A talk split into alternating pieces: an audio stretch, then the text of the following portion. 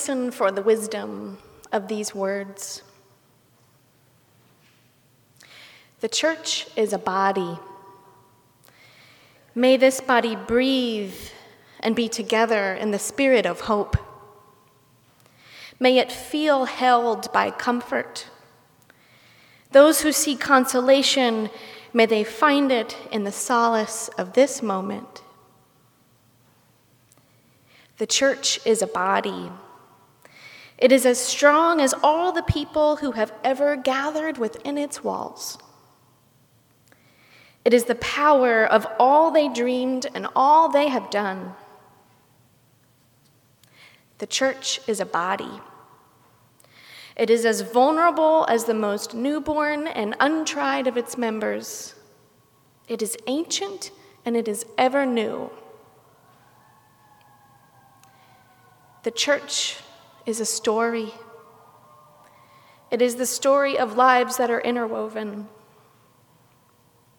brought together in this place and in this time for the simple purpose of caring for one another and helping one another along the arduous path from birth to death.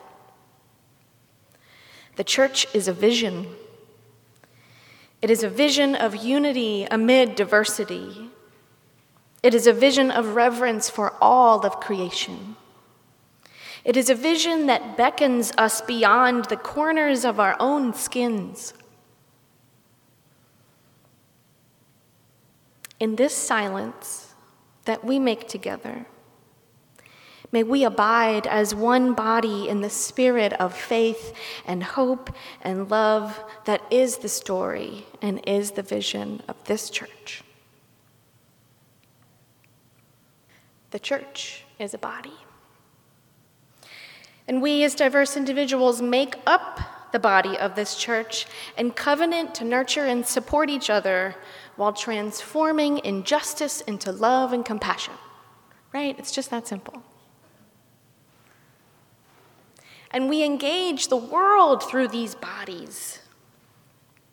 These tangible, flesh and bones, visible forms are how we access and engage the world these bodies within a beautiful range of abilities, talents, and gifts are the incarnation of our personalities, our values, our culture, and our beliefs. And these bodies are made up of about 60% water.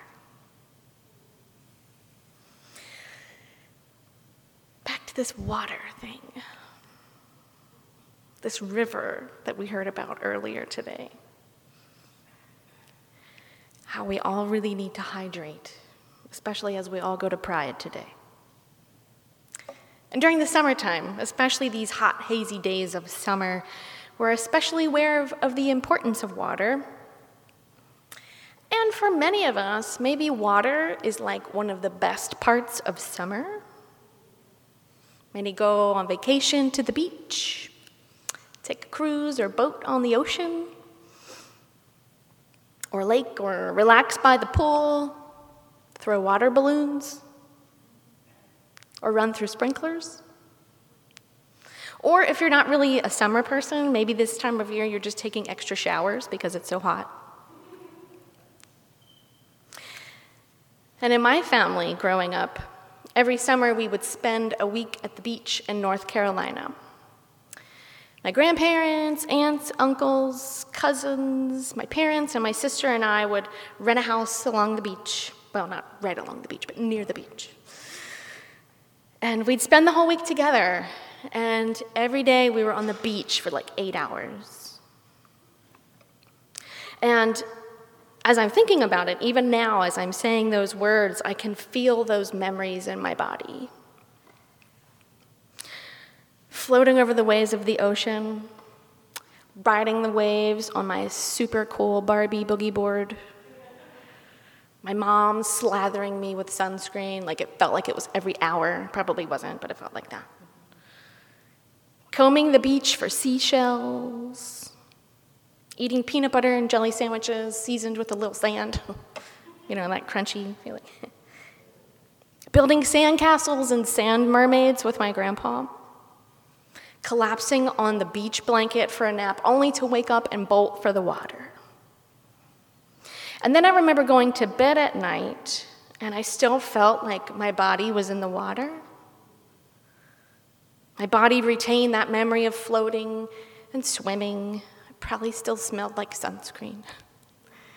And those feelings of the water rocked me to sleep. And as an adult, I still love the water in the summertime. Might look a little bit different than it did when I was a kid. But what I love is the vastness of the ocean and the constancy of the waves and the tides. And it reminds me of my connectedness to the earth. And as I look out into the ocean from the shoreline, I experience one of those lump in the throat kind of moments. Maybe you know what I mean. It's that moment when we're reminded that we are one small piece in an infinite web of connection. One of those moments where it feels good to feel small. Connected to the earth, to my ancestors, to my companions on this journey, to my own body. And this sense of spaciousness gives me hope and it brings me peace. I breathe in the salty air and I know that I belong. I belong just like every wave in the ocean belongs. I belong to this body, and this body belongs to me. And through this body, I live out my values and my morals and my faith. Through this body, I am part of the body of my community, and through this body, I am part of the we of the body of this church. And as you know, or I think most of you know, considering you are the people who did ordain me into Unitarian Universalist ministry, I have covenanted in vows to bring the good news of Unitarian Universalism into the community. And through this body, I take our shared ministry to the patients and families and staff that I serve at hospice and community care. More specifically, as a hospice chaplain, I partner with patients as they access their values and morals, spirituality, and faith to help them cope with what's happening within their bodies as they journey towards the end of their lives. And when considering the different ways that we, as people of Unitarian Universalism, or even beyond that, embody our values and our faith, I'm reminded of an amazing woman that I have gotten to know for the last few months. And I'd like to share part of her story with you, and I have gotten her permission. Um, I won't use her name, so we'll just call her Michelle. So, Michelle was a lifelong swimmer, an environmental activist. She's now facing the end of her life. She is a powerful illustration of what it means to mindfully embody one's values, beliefs, and spirituality. And for the record, I know that I have learned the most about living from people who are dying, especially people like Michelle. Michelle was first diagnosed with breast cancer in 1995. Thanks to a phenomenal support system, access to health care, deep spiritual work, some luck, and the tenacity of her spirit, she has lived a rich and meaningful life with cancer. And after 24 years of living with cancer, she's now facing the end of her life and she calls it dying with cancer, not from it. And as a lifelong swimmer and environmental activist, the symbol of water has become an important metaphor for making sense and making meaning of her experience with cancer. While she can no longer swim or work, she uses water as a symbol and spiritual practice to help her cope and make her dying the best that it can be. And something particularly striking about Michelle for me is that she doesn't use war or fight language to talk about her cancer or her experience with cancer. She takes ownership of it and what's happening within her body. She doesn't see cancer as something that's happening to her, but rather a process that belongs to her. Just like every wave in the ocean, every phase of her journey belongs to her. Every wave of pain, fear, sadness, and grief, every wave of joy and laughter and happiness, they all belong to her and they're supposed to be there. And this mindfulness practice that Michelle uses allows her to experience a loving presence. She calls that God. And that experience of this loving presence, it creates more spaciousness within herself. So that with each wave of pain, in addition to prescribed medication, she says to herself, breathe. This belongs. It's not whether the pain arises or goes away, but how I relate to it. This practice of mindful embodiment provides Michelle with more space within herself to give energy to the things that she wants to give it to, like spending time with her family, writing letters, listening to music. She still bakes really great cookies. While I am Michelle's chaplain and partner on her journey, I am in awe of how she remains in relationship and attuned to her body. And I'm moved and inspired by her ability to transform her suffering into belonging, deeper communication within herself, those she loves, with God, with the world around her.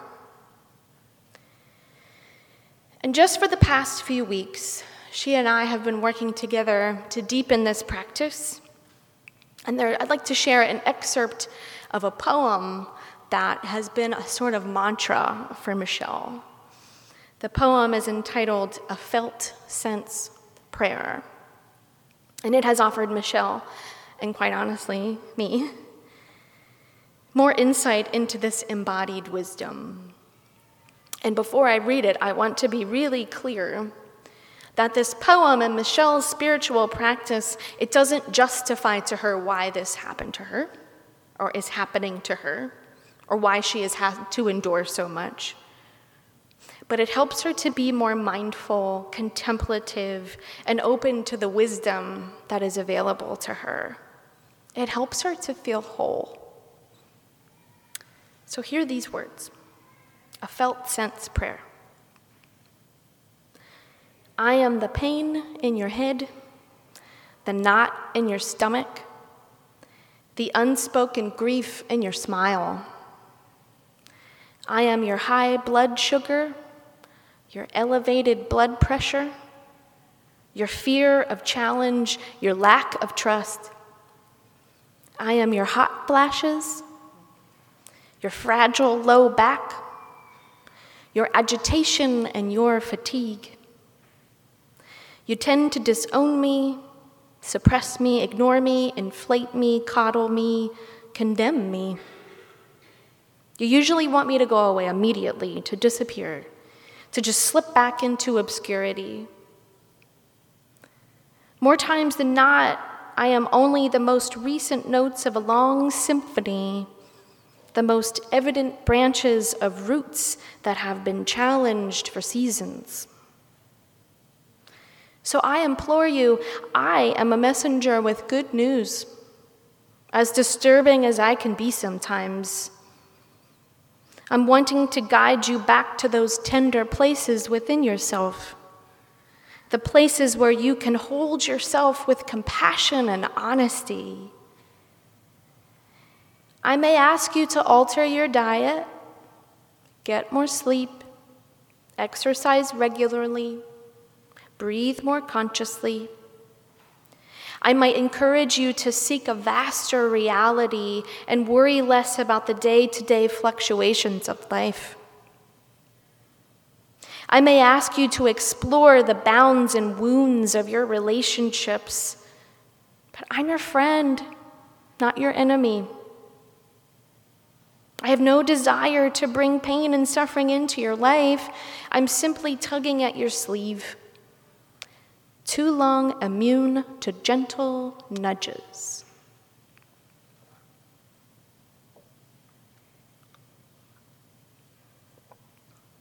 And so I ask myself,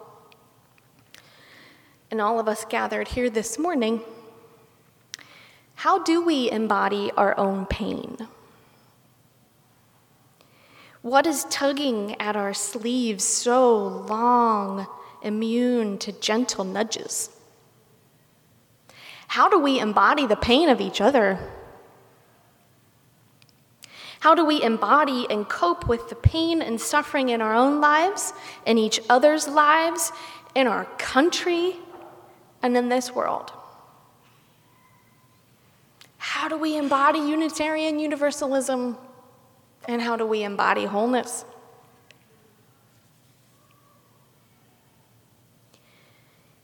Reverend Scott Alexander says that being a UU is much more than the opinions and the beliefs that you hold. It's about the way you live every day. Our tradition has always affirmed that our true religion is about deeds and not creeds. Maybe you've heard that along the way.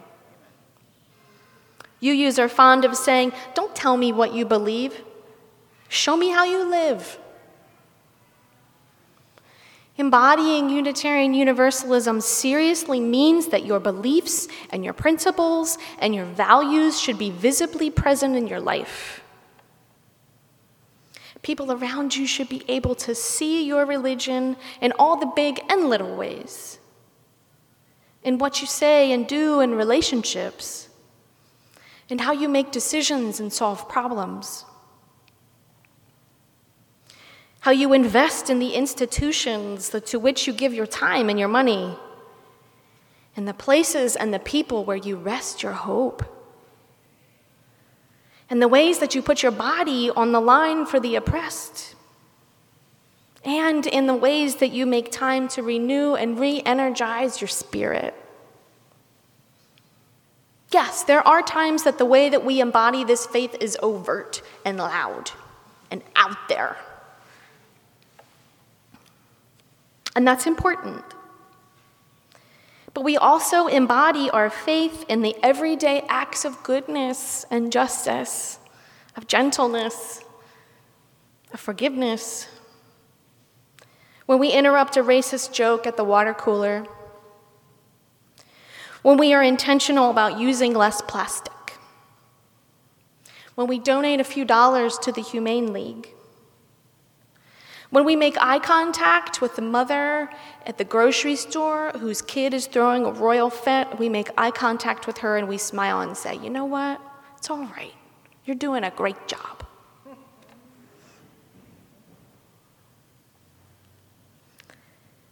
It's when we volunteer when we offer a shoulder to cry on, and when we lend a helping hand.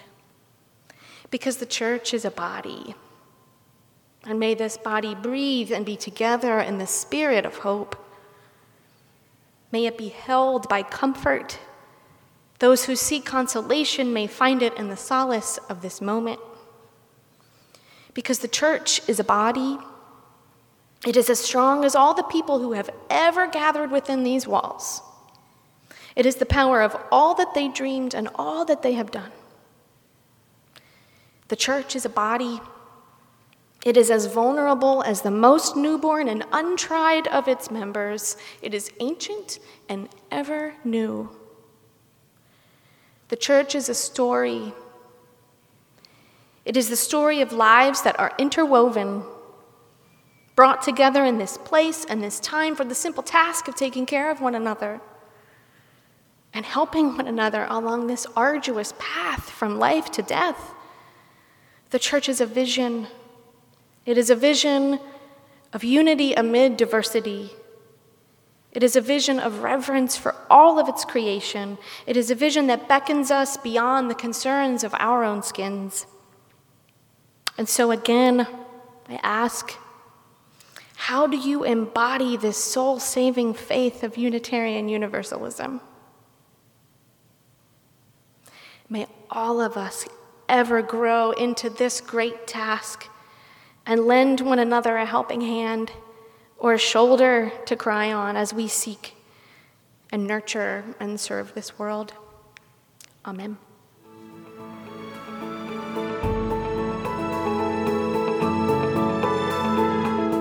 Thank you for joining us this week. If you'd like a copy of the transcript of this sermon, you can find most week's messages at www.uuberks.org/sermons. If you have any thoughts or conversation about today's message, we hope you'll take a moment to stop by our Facebook page and share them.